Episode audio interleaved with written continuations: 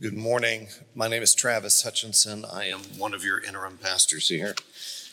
And uh, last time I came before you to preach, uh, I was just about wrecked by, um, by some of the beautiful music that had been offered up to the Lord to assist us in worship before I came up.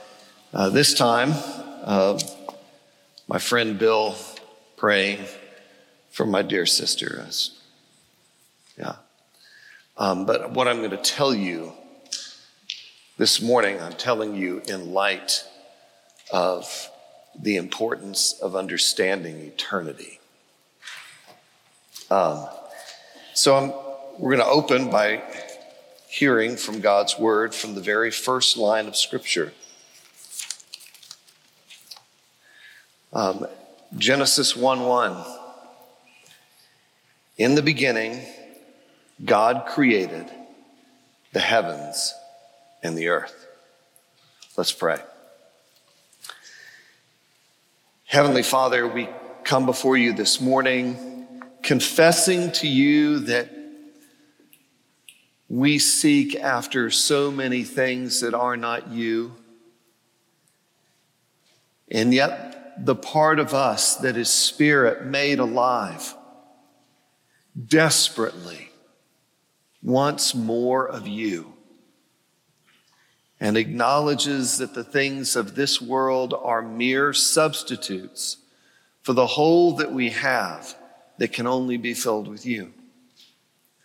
And so, Father, we pray that by your word and by your spirit this morning, that you would give us more of yourself, that you would increase our faith, that you would give us the incredible gift of being made more into the likeness of your Son. In his name we pray. Amen.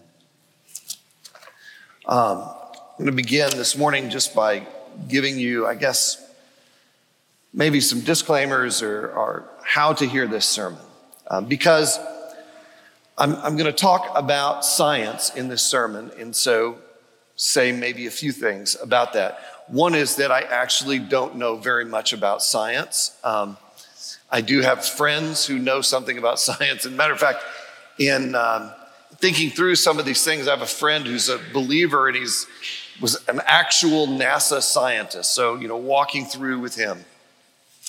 Second thing I want to tell you is that I do not want to give you the impression by at all that we prove scripture by science, that do not understand that what I'm about to say somehow proves scripture because of what science says.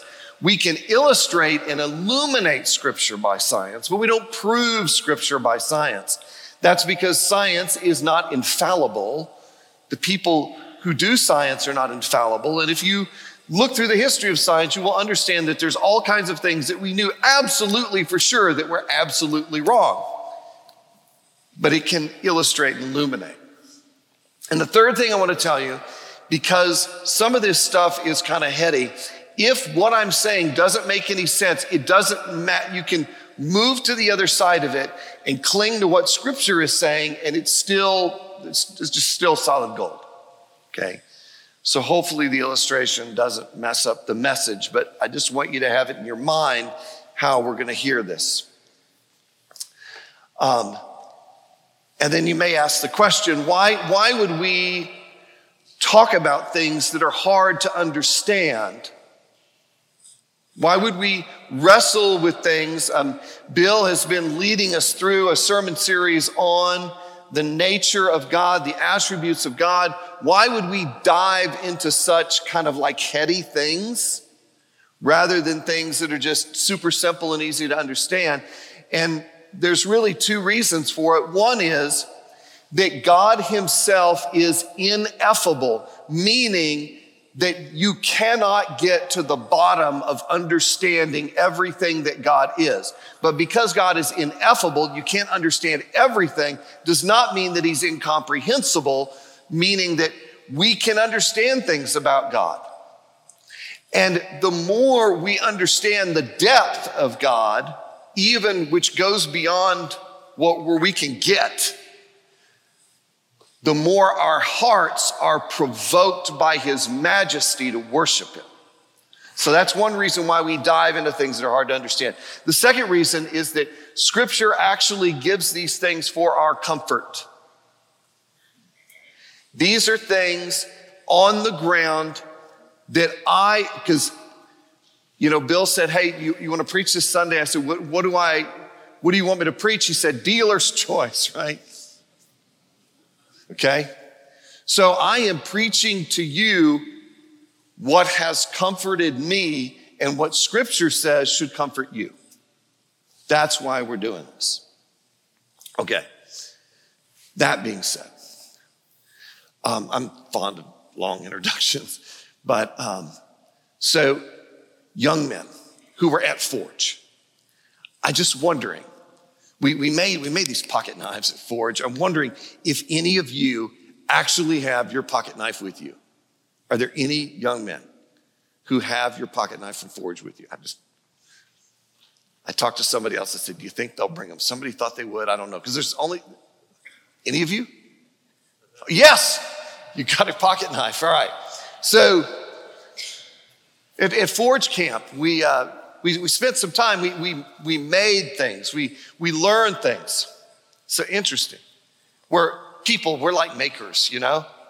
Like, look at this building just for a second. I mean, if you come in this building every week, you probably don't notice what somebody new walks into this building sees, right? Just look at this ceiling. It, it, the way it rises, actually rises up to emphasize the glory of God. And I get to stare at that beautiful stained glass behind you. It's gorgeous. And in the center, appropriate to the sermon is the Alpha and the Omega. God is the Alpha and the Omega, the beginning and the end. But the point is that we are creators in all of creation. There's all these creatures, and they, they some of them kind of make things, but they make them by instinct. Spider doesn't make a, a web out of artistic expression, just makes it out of instinct. That's what they do. But human beings were creators, and that's part of what it means to be in the image of God, and part of what it means to be like fully human and a fully redeemed human is to create wonderful things that glorify God and help others. Genesis 128 fill the earth and subdue it. This is our calling because we are in God's image.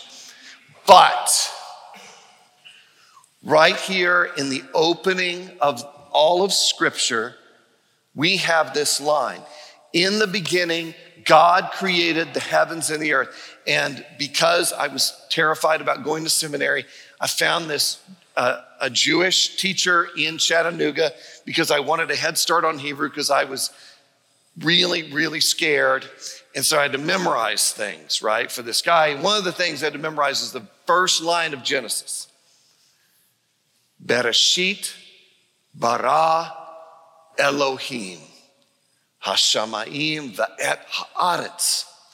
In the beginning, right? So Bereshit, um, in the beginning, bara created Elohim God. Bara. It's this wonderful word in scripture created and one of the wonderful things about it is it's only used in reference to God. Only God creates in Scripture.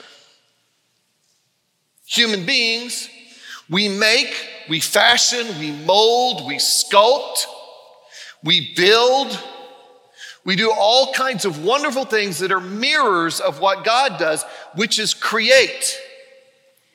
Because every time we do something, every time we build, create, we do something out of stuff that's already there. We take wood or and we may build a house or we could build an idol.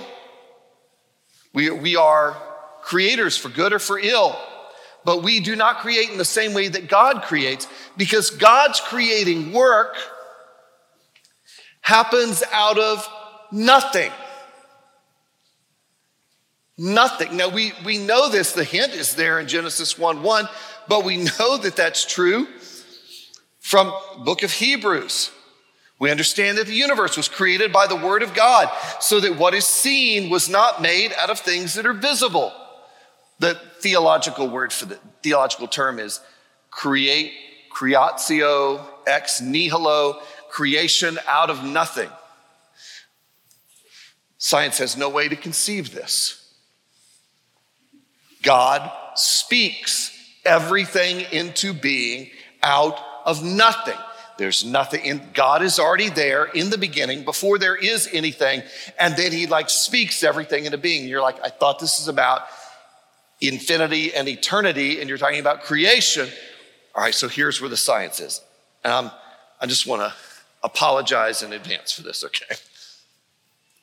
So, like, one of the things you've heard of, all of us have like heard of this, we don't understand it, is the theory of relativity, right?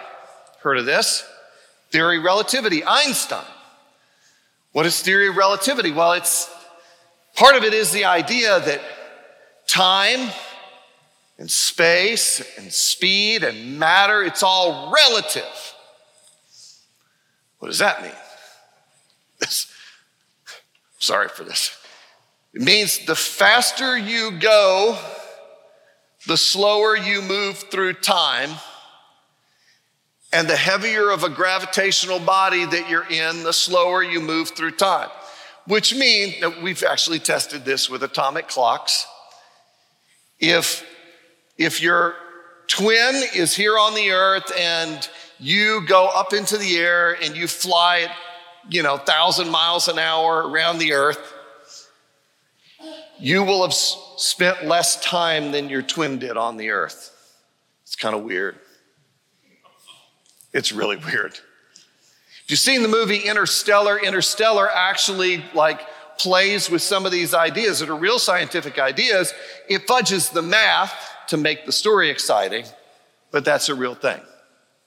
Now, what does that have to do with anything? What, what that means is that if you don't have space, you can't have time. And if you don't have matter, you don't have space. This is like, if you don't have space, you can't have time. If you don't have matter, you can't have space. What does that mean? It means that when God created matter, He created time. It means that God Himself is outside of time. It means that God existed before time existed, because God existed before there was anything, because He speaks everything into being. It's the actual first bit of information that we get in Scripture. This idea that God is eternal is something that's all through Scripture. And it's important for us to realize God has no beginning and no end all of you are immortal. None of you will ever completely die. Your body will die, and you will go either to heaven or to hell. And on the last day, your bodies, all of them will be raised. And all of you will either go to the new heavens and the new earth or to the lake of fire. You are immortal, but you had a beginning. God, is, and you experience time, but God is outside of time. He is absolutely eternal. It's in creation accounts. It's uh, all the creation accounts of the ancient world generally follow one of two patterns. Either you have like these um, uh, well, you have these um, mommy gods and daddy gods getting together to create the world, being mommies and daddies. You have these, these uh, like powerful children like stumbling through the universe doing horrible things. And then here are the Hebrews, these nomads, these shepherds, people living in tents who give us an understanding that the creator God who dwells in eternity speaks everything into being. And this is why people are like, how could they come up with it? And of course, the answer is they didn't come up with it, God gave it to them. This idea that God dwells outside of time and that he speaks everything into being. So found, it's one of the foundations of understanding who God is. In Genesis 22, 23, which is almost the last verse in scripture, he says, I am the Alpha and the Omega, the beginning, the first and the last, the beginning and the end. First and last affirmations in the Bible almost are God's eternity. Isaiah 57 15.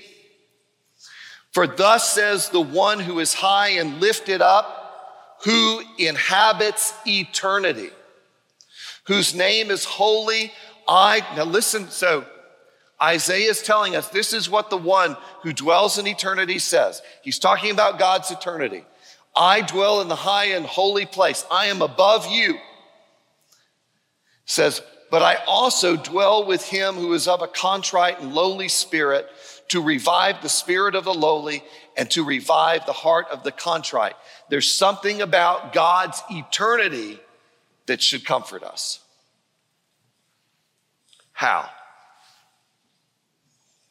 Okay.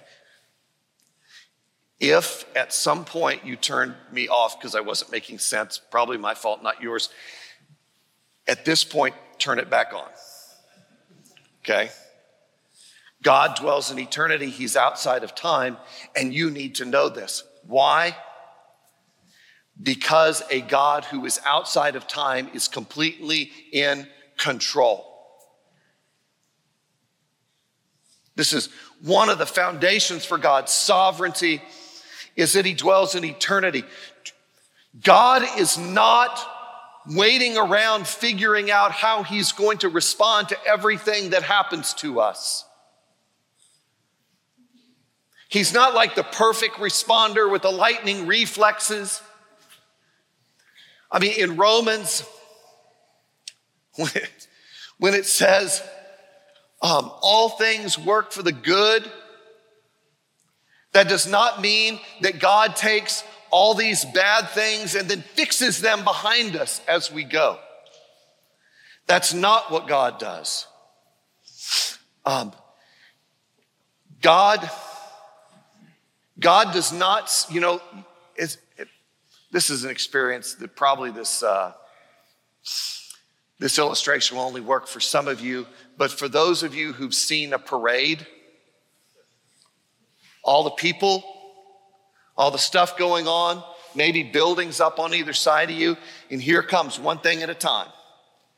You know, here, here's the dancing people, and here's the horses, and here's the little kids dressed like clowns, and they're all coming through the parade, and you're seeing it one by one. That's us in time. We're like seeing the parade come by. God sees the entire parade from up above. He sees the whole thing at once. He exists and can enter in to any point in time because he lives outside of time. And so he can be and he is absolutely in control. Now, I know the problem. And I, and I, cannot remember whether I brought this up. If I brought this up a few weeks ago, I just let you know that this is an experience that for me is a bedrock experience in my life. And so if you hear me preach, maybe I say it half the times I get up here. Okay? Sorry. Um, the hard part, right? So we think, if God is in control, why do these bad things happen, right? We struggle with that. But once we hit the point where we realize that God is not only in control, but He's infinitely wise and good, the switch just flips. And we go from being angry to being comforted. When I first came into a Presbyterian church, I remember sitting down, I was arguing with this woman in the church, so patient just saying, I just can't believe this idea that God is absolutely in control of everything. And she looked at me and she says, Once you accept it, you will realize that it is a great comfort. And I watched her after that point go through five miscarriages, trusting in God the whole way. The eternality of God is linked to the sovereignty of God. He is completely in control. But not only that, Like we're used to thinking about how God is ever present in space, right? God is, He's everywhere. He's omnipresent, right? Where shall I go from your spirit or where shall I flee from your presence? If I ascend to heaven, you are there. If I make my bed in Sheol, you are there. If I take the wings of the morning and dwell in the uttermost parts of the sea, even there your hand shall lead me and your right hand will hold me. I remember when I was first a Christian, I actually had a hard time really fully grasping this. And uh, this will come up again. I was Roman Catholic. And so when I wanted to be near God, you know what I did? Take a guess. What, kids, what do you think I did when I wanted to be near God? I went to a church right? So thankfully, it was back in the day when a lot of Catholic churches, they never locked the door, and I'd go in, the, in there because I just felt like I was closer to God if I was in there. But the truth is that God is ever present. There's nowhere that we go that we're outside of God's presence. There's nowhere we can go to escape from his presence because God is ever present. But he's not only ever present in space, he's ever present in time. That means that the difficulty that you are going to face next week, next year, when you encounter something difficult, God is already there. He always was there. Also means when you think about the very difficult thing that happened to you that still pains you, when you think about that thing, God was not only this is might be kind of a weird thought, but this is comforting to me. God was not only present with us when that was happening, He's still present with us. He's back there in that still now. Just like He's here with you right now. He's ever present in time. You think back to that time, oh, that was such a difficult time and so painful, even when I think about it. God is with you in that all of the time through all of time. He is completely ever present with you. Okay. Third, atonement. So, like, if you don't already understand this, we are born as sinful creatures. Unlike animals, we are born in rebellion against God. Now, babies, they don't have the ability to rebel, but they have hearts that will rebel. That's who we are. Even covenant children are born needing Jesus. We need God's forgiveness. We need we need God, the cleansing blood of Jesus, which is the only thing that can take care of our sins, because there is nothing that we can offer up that will pay for our sins, and you know it. If you have ever tried to make up for your sins, you know that you can't do it. It is a desperate game.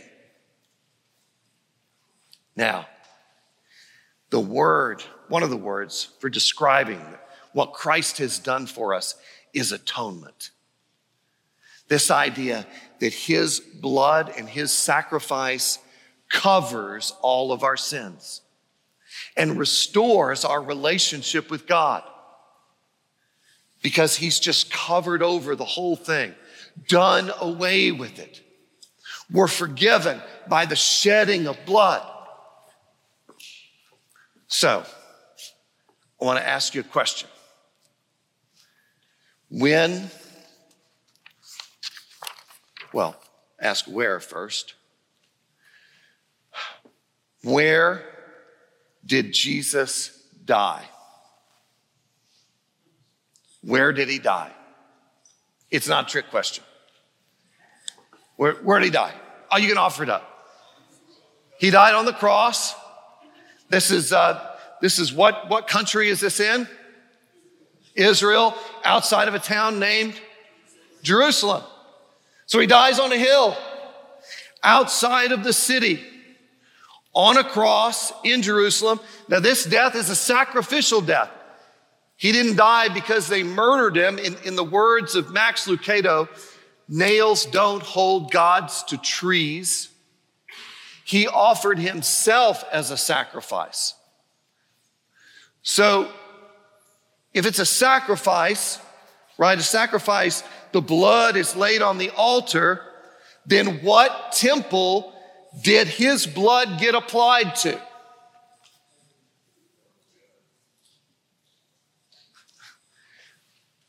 No one, no one carried his blood into the temple of, in Jerusalem. The author of Hebrews says where his blood was applied. Hebrews chapter 9, verses 11 and 12. But when Christ appeared as a high priest of the good things that have come, then through the greater and more perfect tent, not made with hands, that is not of this creation. He's talking about the heavenly temple. The temple on earth is a reflection of the temple in heaven. He enters the heavenly temple once for all into the holy places, not by the means of blood and goats and calves, but by means of his own blood, thus securing an eternal redemption. He secures you an eternal redemption. Old Testament believers, how are they saved? Saved by keeping all the works of the law? You can't keep all the works of the law. They were never saved by the works of the law. What were they saved by? Author of Hebrews tells us that the law was forms and shadows of what was to come. What are they saved by? The author, the author of Hebrews tells us in Hebrews 11 that Moses trusted in Christ. How did they trust in Christ? They trusted in Christ through trusting in the promises of God. They trusted of Christ in advance. But they didn't wait thousands of years for their sins to be forgiven. Their sins were forgiven then. How could that be? Because Christ placed his blood on the altar then. He placed his blood on the altar in eternity. Therefore, Christ's forgiveness is available to them. Yeah. This means that all of your sins that you have ever committed, if you're a child of God by faith in Christ Jesus, Christ's blood is applied to your sins. You are forgiven of the sins that you have committed. And matter of fact, the forgiveness goes all the way back, bam, to there. But not only that, and this is this is what I struggled with as a Roman Catholic, and I'm not I'm telling you, I was a believer when I was a Roman Catholic. So don't hear me say that Roman Catholics I mean, a lot, some Roman Catholics aren't believers, but so are some Presbyterians, right? It's not a denomination that saves you. But I'll tell you the misunderstanding, what just, ugh, right? So, all right. What, what color robe am I wearing? What color robe do Catholics, priests wear? White. Why do they wear white robes? Because they believe that they are priests presiding over a sacrifice. And so, when they serve the Lord's Supper, they believe Christ is being sacrificed again. When you take the Lord's Supper, you get new grace to forgive the sins that you have committed since the last time that all of your sins were forgiven. I'm wearing a black robe because we are not priests presiding over a sacrifice. This is actually not a robe, it's an academic gown to signify that we are teachers. We are teachers of God's word. That's what we're doing. And so, as a teacher of God's word, tell you God's word says that Christ's sacrifice is a once for all sacrifice. His blood has already been applied to the sins that you have yet to commit. He has already forgiven what you have not yet done. Because he applied his blood in the heavenly temple in eternity as a once for all sacrifice for sin. His eternity is linked to your atonement and your comfort. Your sin is, does not surprise God. He already knows. He's already there forgiving the sin that you don't know yet that you're going to commit. And it seems like crazy because, like, you're just trying to take the sting out of sin. No. No, that's the blood of Jesus that's forgiving your sin. We don't take the sting out of sin. But what drives sin out of us is not guilt, it's worship. It's worship. So, when we sing about the character of God, we have to know that it's His character which defines the relationship that we have with Him.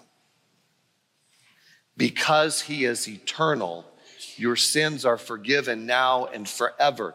And if you're here and you have not yet cast your cares on Him, I just want to say this to I'm not here to berate you or anything like that, but I will tell you that I was in the hospital room of a dying friend yesterday.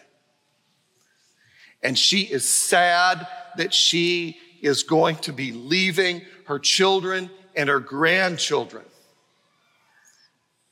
And cancer has eaten up her insides, and she has no fear.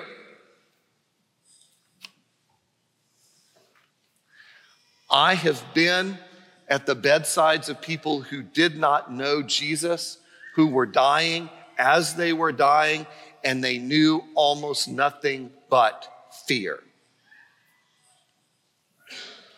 Because the one thing we know we can't manage is death. The eternal redemption that Christ gives us is real and it's our antidote for fear. It's the inspiration for our worship. Let's pray. Heavenly Father, we thank you for your goodness to us.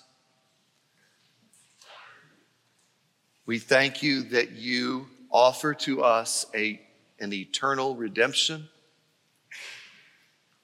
And Father, we pray that you would give us greater faith and greater understanding, and that those who are among us who have not yet trusted in you, that you, by your Spirit, would grant them faith in the name of Christ our King.